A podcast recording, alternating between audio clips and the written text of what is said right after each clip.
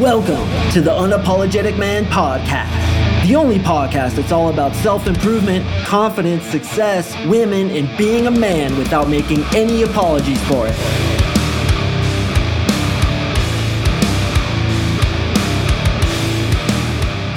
What is up, guys? Happy Friday. Thank you so much for tuning in to another episode of the UMP. I was just listening to my previous episode and I was like, damn, bro, you got a little bit fired up.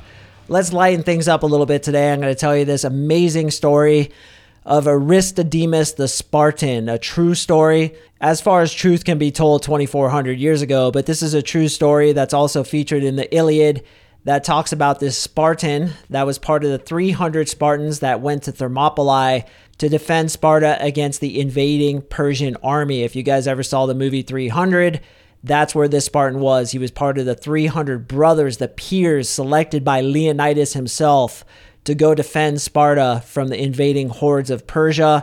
All the Spartans died, and this was his story. It's extremely interesting, and it actually ties into my story, and it actually ties into the 100th episode special that a lot of you guys have heard. If you haven't heard of it yet, I strongly suggest you listen to it. I had a podcast listener ask me the other day, he said, what's your favorite episode that you ever recorded? And I was like, dude, it's my 100th episode special, The Spartan King.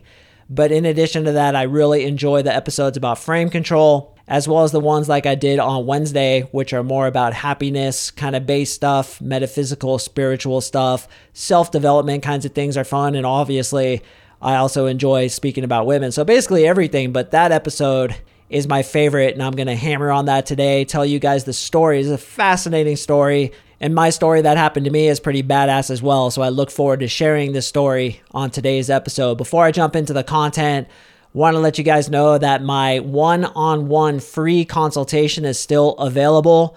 That's talking about how to get into my 3-month coaching program, and you and I will jump on the phone in our breakthrough session, discuss your goals, discuss your challenges with women, and create a roadmap for you moving forward. To learn more about that, check out coachmarksingh.com. Click on coaching. You can read all about my 3-month coaching program, all the elements that it entails, frequently asked questions, screenshots of things from the coaching program, over 40 testimonials, a handful of different episodes where I interviewed past clients, screenshots of texting that we've done with girls, stuff like that. So check it out, you know, if you're interested in doing that. Already I'm getting dozens of applications. So if you want to get in sooner rather than later and chat with me, see if you're a good fit, then do that right now. I want to let you guys know that this program is a 2-pronged approach. Most seduction coaches just do one prong, which is to teach you the tactical aspects. And that's important. You know, I understand you got to learn how to talk to her, what to say, how to get her attracted, how to get her phone number, what to text her, how to get her on the first date, what to do on the first date, how to physically escalate, make her fall in love with you, relationship, all that stuff. And I teach all that A to Z, 15 years of knowledge, jump straight into your noggin. But in addition to that, in my opinion, this is the most gangster part of my program.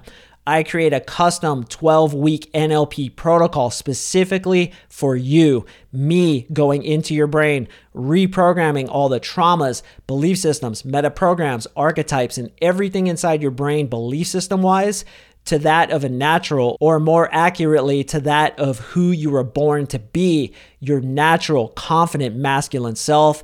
By the end of the 3-month coaching program, you're going to get as much progress as you would have 10 years of going it alone.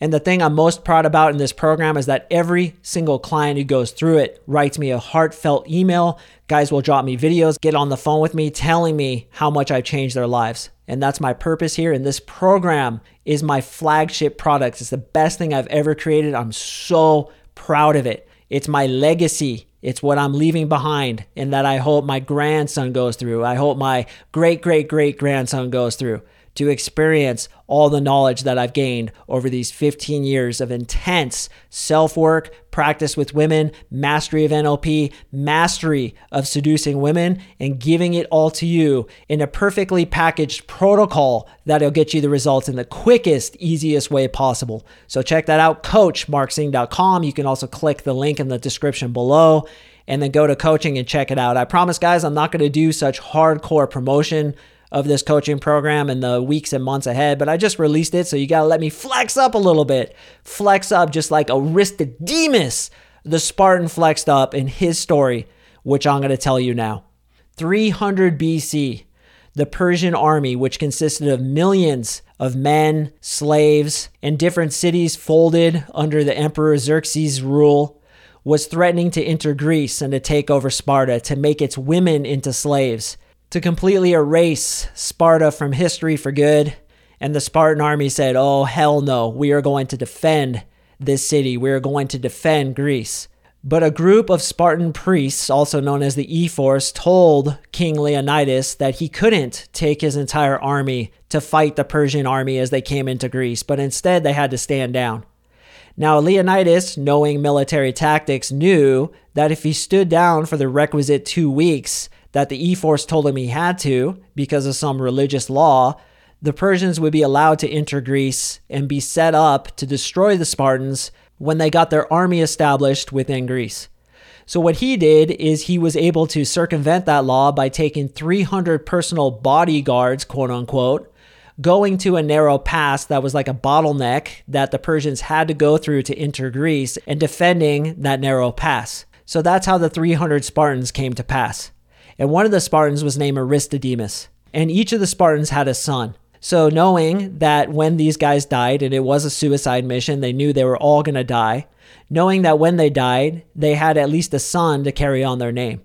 So Leonidas took his men and marched them up to Thermopylae. Thermopylae is translated as the hot gates. And the reason it's translated as the hot gates is because there were sulfur springs up in that area. And today, the hot gates still exist. It's a little bit different topography-wise. It was 2,300 years ago, but you can actually go visit the plains of Thermopylae. I haven't done that yet, but I have been to Sparta. I have traveled there. So the 300 Spartans march up to Thermopylae, and the Persian army gathers in front of it, and they have to get through this narrow pass. Well, as the story goes, a Persian scout was sent to check out what the army looked like that was defending the pass. And he was surprised to see that there were only 300 Spartans there, doing each other's hair, resting on the ground, playing sport, and relaxing like they were on a summer vacation. The reason they did each other's hair is because the Spartans, unknown to most people, actually had dreadlocks. And the reason they had dreadlocks and they threaded them together is because it would protect the neck from sword blows. So they had locks that came down from under the helmet that would cover up their neck, and they were really proud of their hair.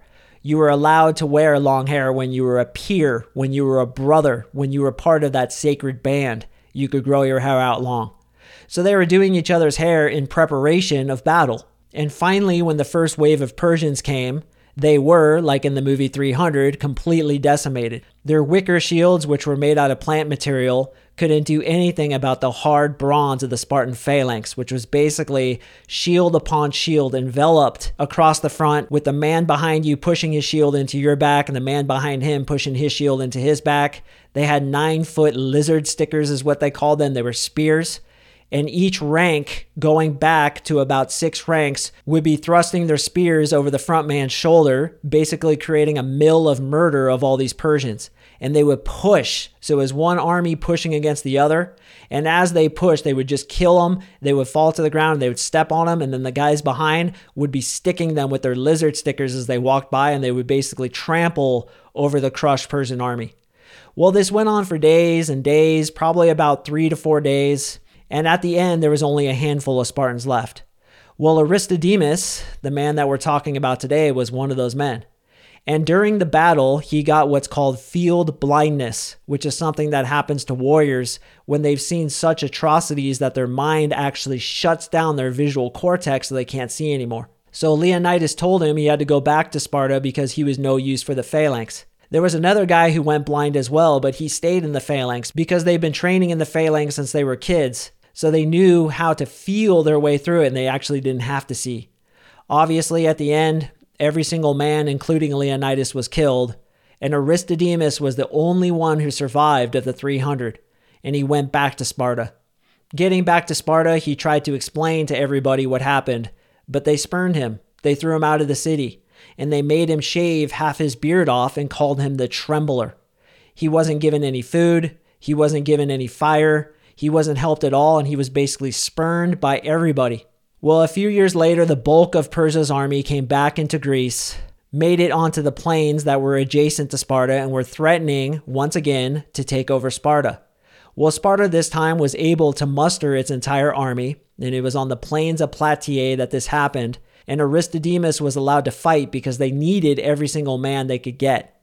Well, in the battle, in one part of the phalanx where Aristodemus was stationed, that part was starting to crumble. It was thin, it was threatening to break, and in a demonstration of insane bravery, Aristodemus broke from the ranks, charged into the enemy's forerankers, and slaughtered dozens of men, protecting his brothers and dying in his effort. He demonstrated so much bravery that he was carried back to Sparta on the shoulders of his brothers and buried a hero. The story of Aristodemus really inspires me because it shows that even where we are now, we can become great. Even if we've had travesty, even if we've embarrassed ourselves, even if we failed over and over again, we can redeem ourselves.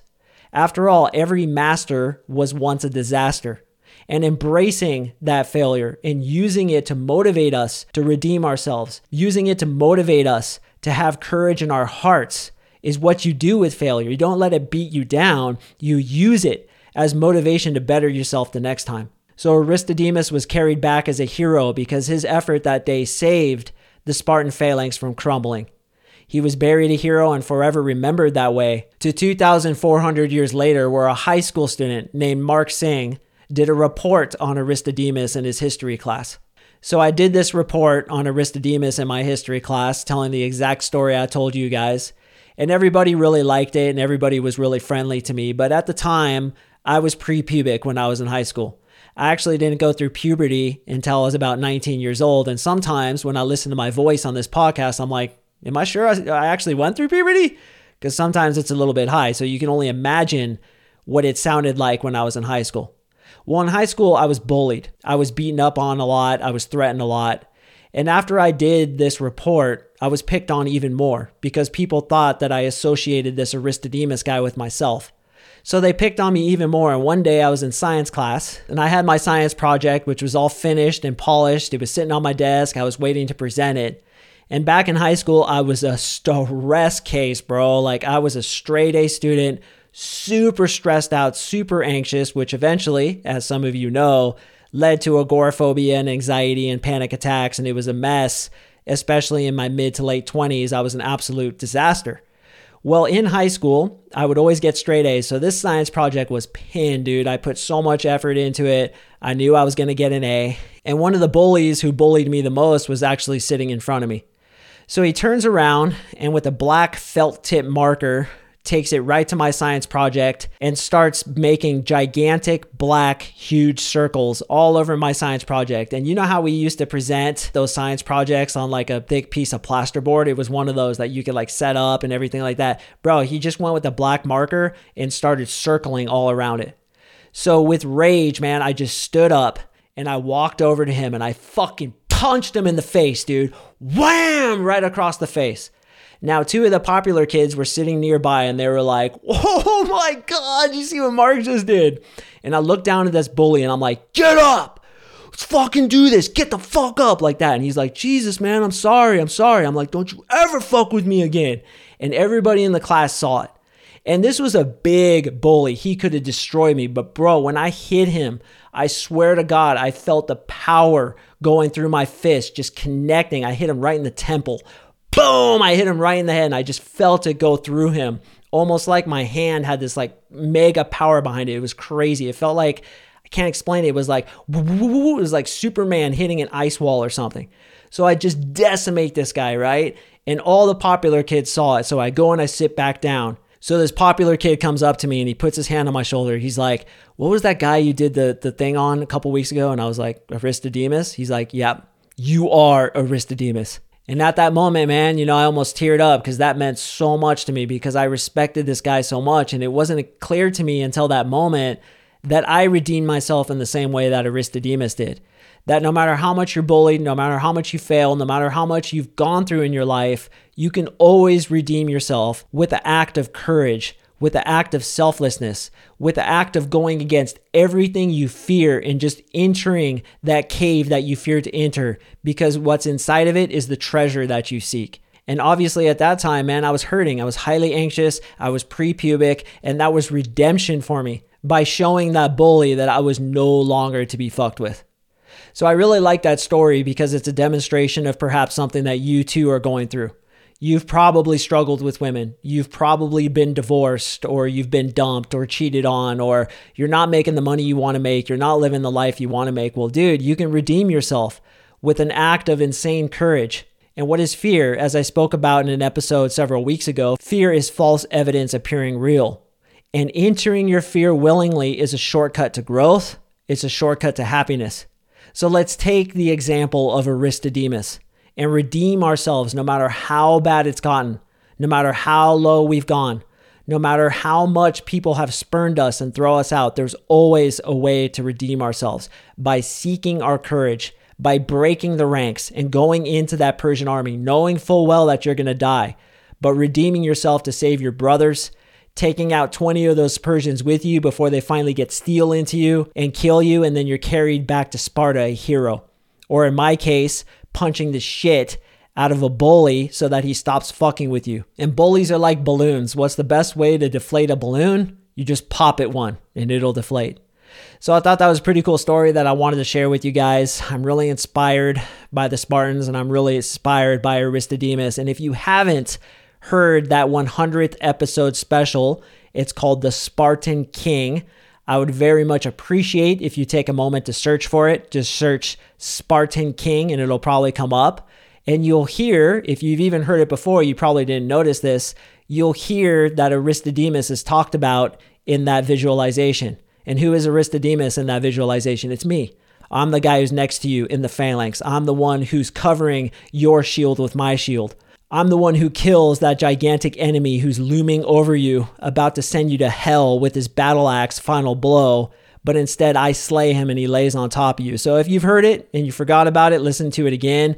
I am Aristodemus, and you are my brother in the ranks. All right, guys, I do appreciate you listening. I got another awesome one dropping on Monday, so make sure to stay tuned for that. If you're ready to face your fears, if you're ready to get this part of your life settled once and for all, check out my website, coachmarksing.com. Click on coaching.